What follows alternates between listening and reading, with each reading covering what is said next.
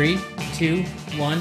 Hello and welcome to There Will Be Bugs, an inside podcast created to enlighten listeners about the surprising world of entomology. I'm one of your hosts, Ben, And I'm Zilla. and today we're going to be discussing the cooperative extension.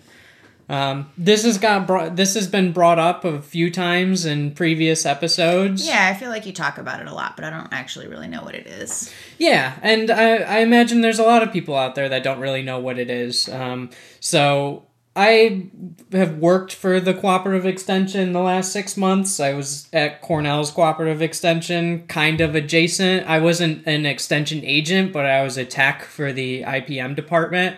So I've been involved with extension, but I didn't really know about the history of the cooperative ex- extension, so I wanted to um, kind of address that and do a little research on that. Uh, so this episode's going to be a little different than uh, previous episodes. It's just going to be me. This is kind of a scripted episode, so I'm just going to be talking about the the history of the cooperative extension, what it is, and um, and yeah, it's just going to be So me. You're going to do kind of a deep dive instead of us having a conversation. Exactly. So, um, without The uh, week off for me. so I guess we'll uh, just dive into it now. Today, I'm going to be talking about the history of the cooperative extension in the United States. You may have heard of the cooperative extension system and you may have used their services before, but the extension service has a long background. The Cooperative Extension System is a nationwide educational and outreach network that works to educate citizens in the pursuit of economic success, ecological sustainability, and social well being. It was originally designed to assist farmers, but it has been adapted to provide materials and information for all people.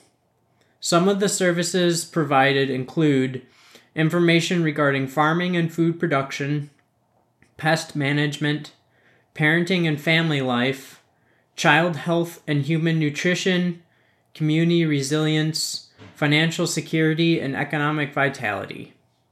Not only that, but the extension system is committed to extending research and driving innovations aimed at continuing the success of food systems, conservation efforts, and human health.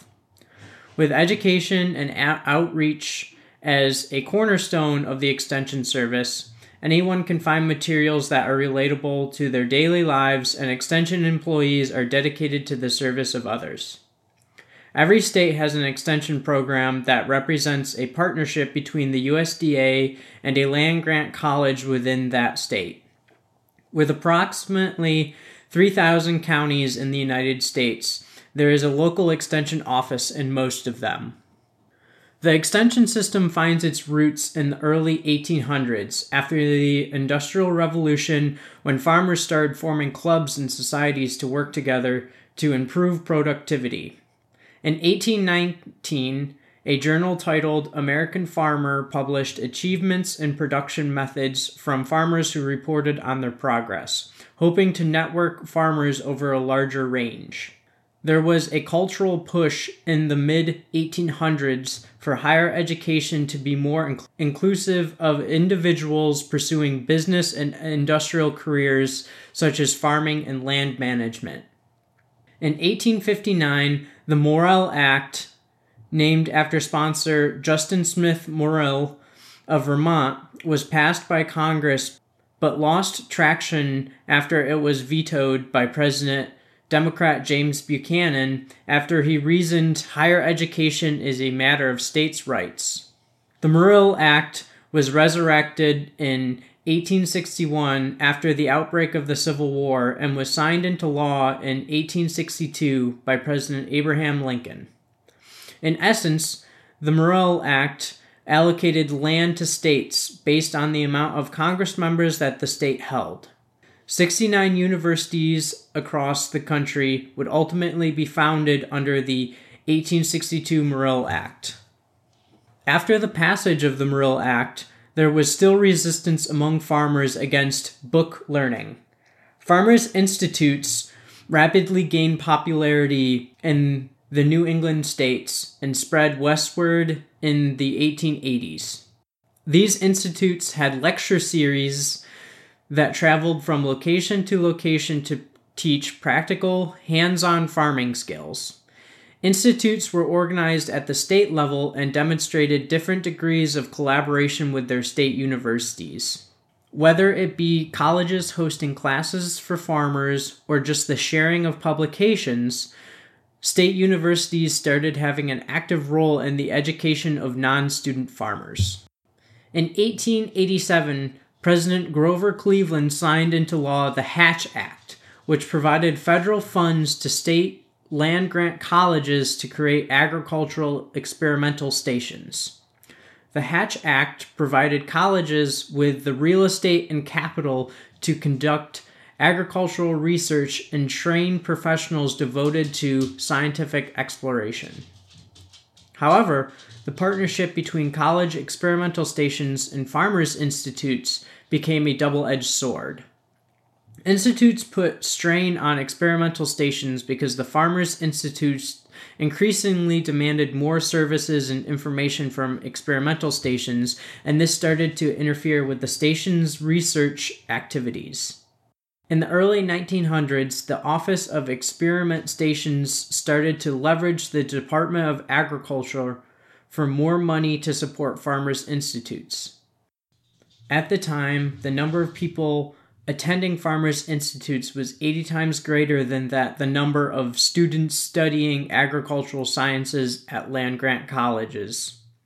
The money started to trickle in slowly at first, but it was a sign of good faith that the Department of Agriculture was committed to the education of farmers. In 1903, John Hamilton was assigned the duty of Farmers Institute Specialist in the Office of Experimental Stations. His duties were largely advisory, and it soon became apparent Farmers Institutes were missing a lack of organization and uniform funding state to state. To combat this problem, each state elected a representative for their Farmers Institute, and an executive committee comprised of John Hamilton, W. W. Miller, and W. C. Latta was formed. The committee started to look into a cooperation between the Farmers Institutes and the Department of Agriculture. Another problem facing the Farmers Institutes in the early 1900s was a lack of skilled institute lecturers. The Office of Farmers Institutes pledged to improve lecture quality by securing the best available lecturers at the time and creating a standardized syllabus for illustrated lectures.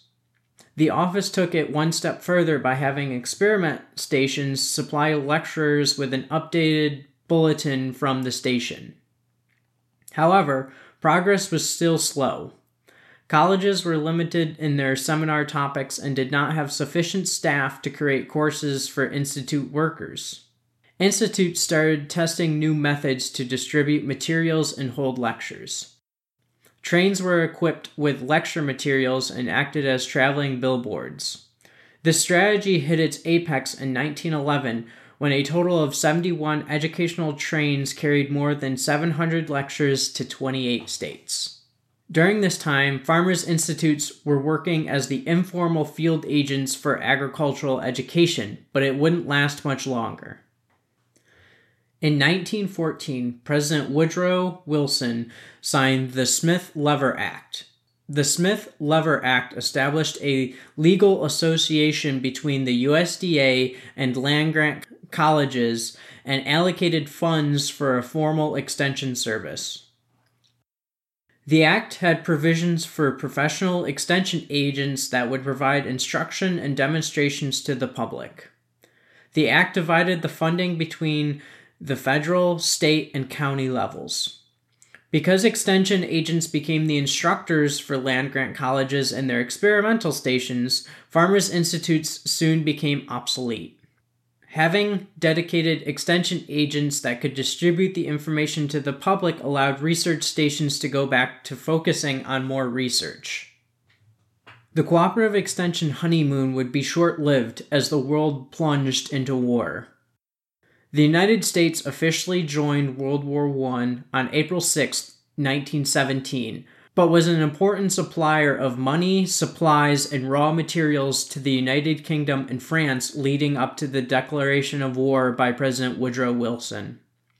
The saying goes that an army marches on its stomach, and the United States had almost 5 million troops serve during the course of World War I.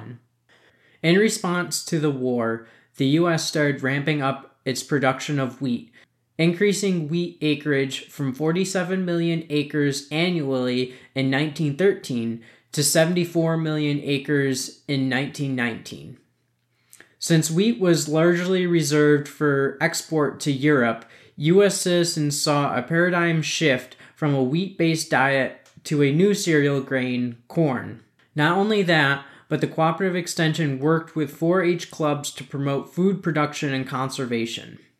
People were taught how to grow food on their land as well as how to can, dry, and preserve foodstuffs. To fill the void left by so many agricultural workers when the U.S. joined the war, the USDA and colleges started training women to work the land.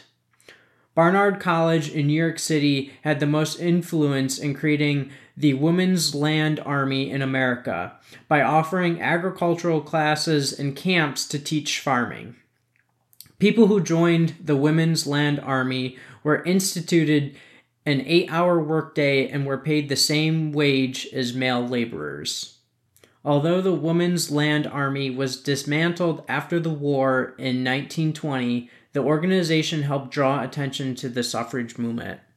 Although World War I was officially over on November 11th, 1918, the Cooperative Extension's battle on the home front was not over. The 1920s is commonly coined the Roaring Twenties, but most of the world, including the United States, experienced an economic recession. The American farmer had to make each dollar stretch further than ever before. Although the public was still facing hard times, the cooperative extension system was seeing a boom era. The cooperative system had more volunteers than ever before, and because of the influx of volunteers, extension programs were able to incorporate programs such as rural sociology, child development, public affairs, and cultural aspects such as drama and music. Agents worked with farmers to promote efficient production and marketing. This renaissance would not last long, though, as the 1930s brought some of the worst economic and social turmoil in its history. On October 24th, 1929, the New York stock market had the largest sell off of shares in United States history. There was a lot of factors that contributed to the stock market crash of 1929, and there was numerous economic and social effects of the crash. Consumerism in the United States came to a halt, and prices for agricultural products plummeted.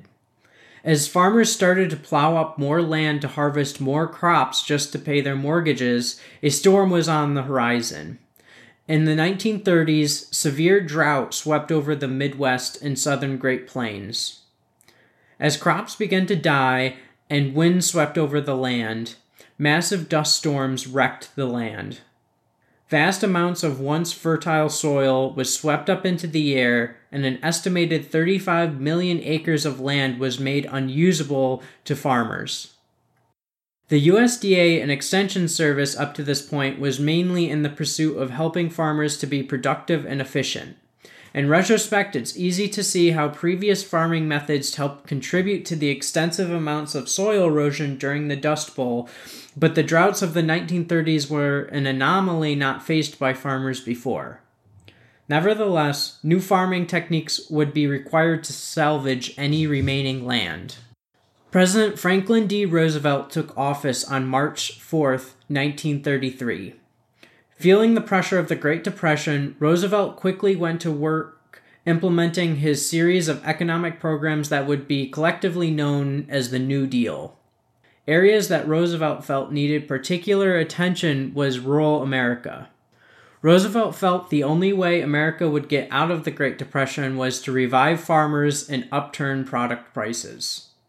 Roosevelt created the Resettlement Administration, which relocated struggling rural farmers to plan communities, the Rural Electrification Administration, which provided loans for the installment of electricity to rural areas, the Civilian Conservation Corps, which provided jobs for young men to help support their family by improving infrastructure, and the Agricultural Adjustment Act of 1933, which resulted in the government buying produce and paying farmers subsidies not to plant on their land. The Agricultural Adjustment Act of 1933 was designed to raise prices for commodities to give farmers fair prices for their products. Congress implemented the Soil Erosion Service and the Prairie States Forestry Project in 1935, which employed local farmers to plant trees as windbreaks across the Great Plains and develop farming practices to help prevent soil erosion. The Cooperative Extension Service acted as the conduit between these new programs and the farmers they were designed to help. Extension staff educated farmers on new farming techniques and how to implement these programs. Even though the country was facing an economic depression with the peak unemployment rate reaching 25%, the Extension Service increased its staff numbers by almost 3,000 people compared to the 1920s.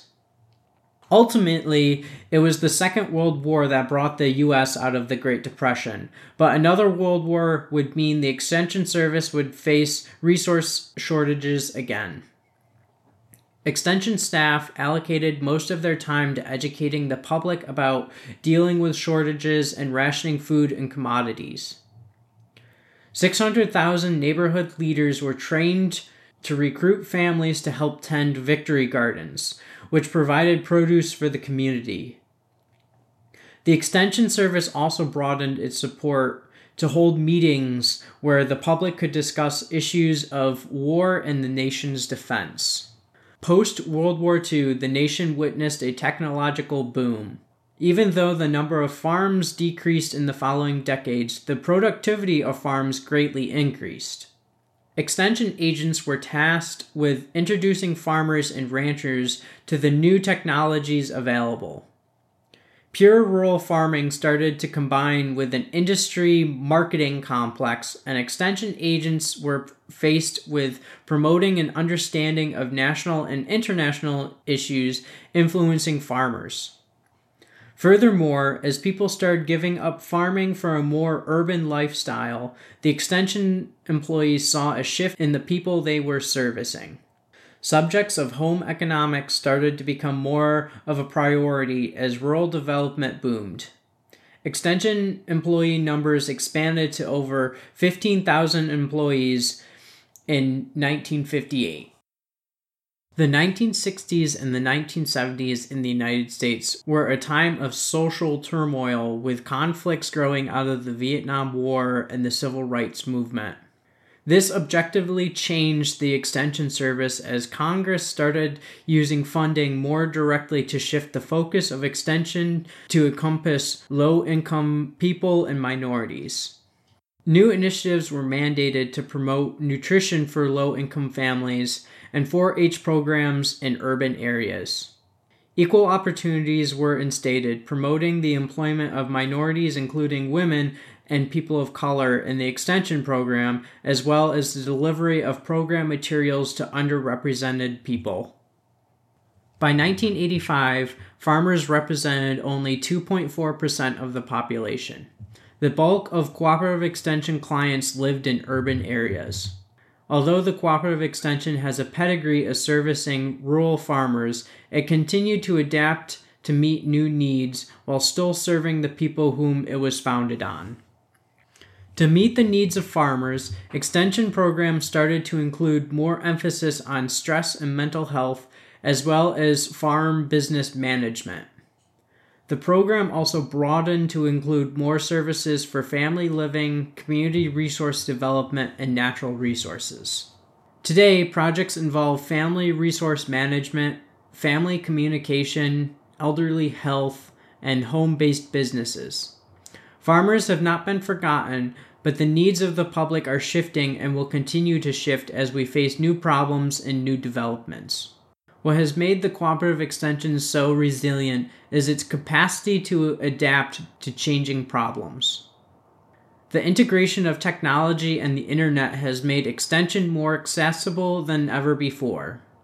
Staff can provide credible information digitally via publications, databases, images, video clips, blogs, social media, and more. Programs and seminars can be held over video but are still exercised in person as well. Local offices continue to employ extension staff, but their knowledge can envelop areas once out of reach due to increasing technological advances. If you have questions for your local office, the first step is to locate your local office. The University of Arkansas has an easy to navigate webpage for each state, broken down by counties that will lead you to the nearest office. The webpage will be linked in the episode description. Or you can always search Cooperative Extension near me in your web browser search bar. Whether you have questions about what plants will do well in your area, common pest species, plant diseases, or how to keep an apiary, your local extension office can help. A comprehensive list of topics the Cooperative Extension can assist with would be uh, overwhelming for most people to read, but if you have questions regarding gardening, farming, land management, human health, personal finance, or family support, talk to your local agent and they will work with you to get more details and provide you with the information you're looking for. The Cooperative Extension turns 110 years old in 2024 and will continue its pursuit in educating the public. That concludes our episode for today. If you have enjoyed our podcast, please leave us a review and share it with your friends. We don't pay to advertise our podcast, so word of mouth is how we get our podcast out there. If you have any questions or suggestions for future episodes, feel free to contact me. I am at bdkn 223 at uky.edu. Thank you for listening and remember to stay spineless.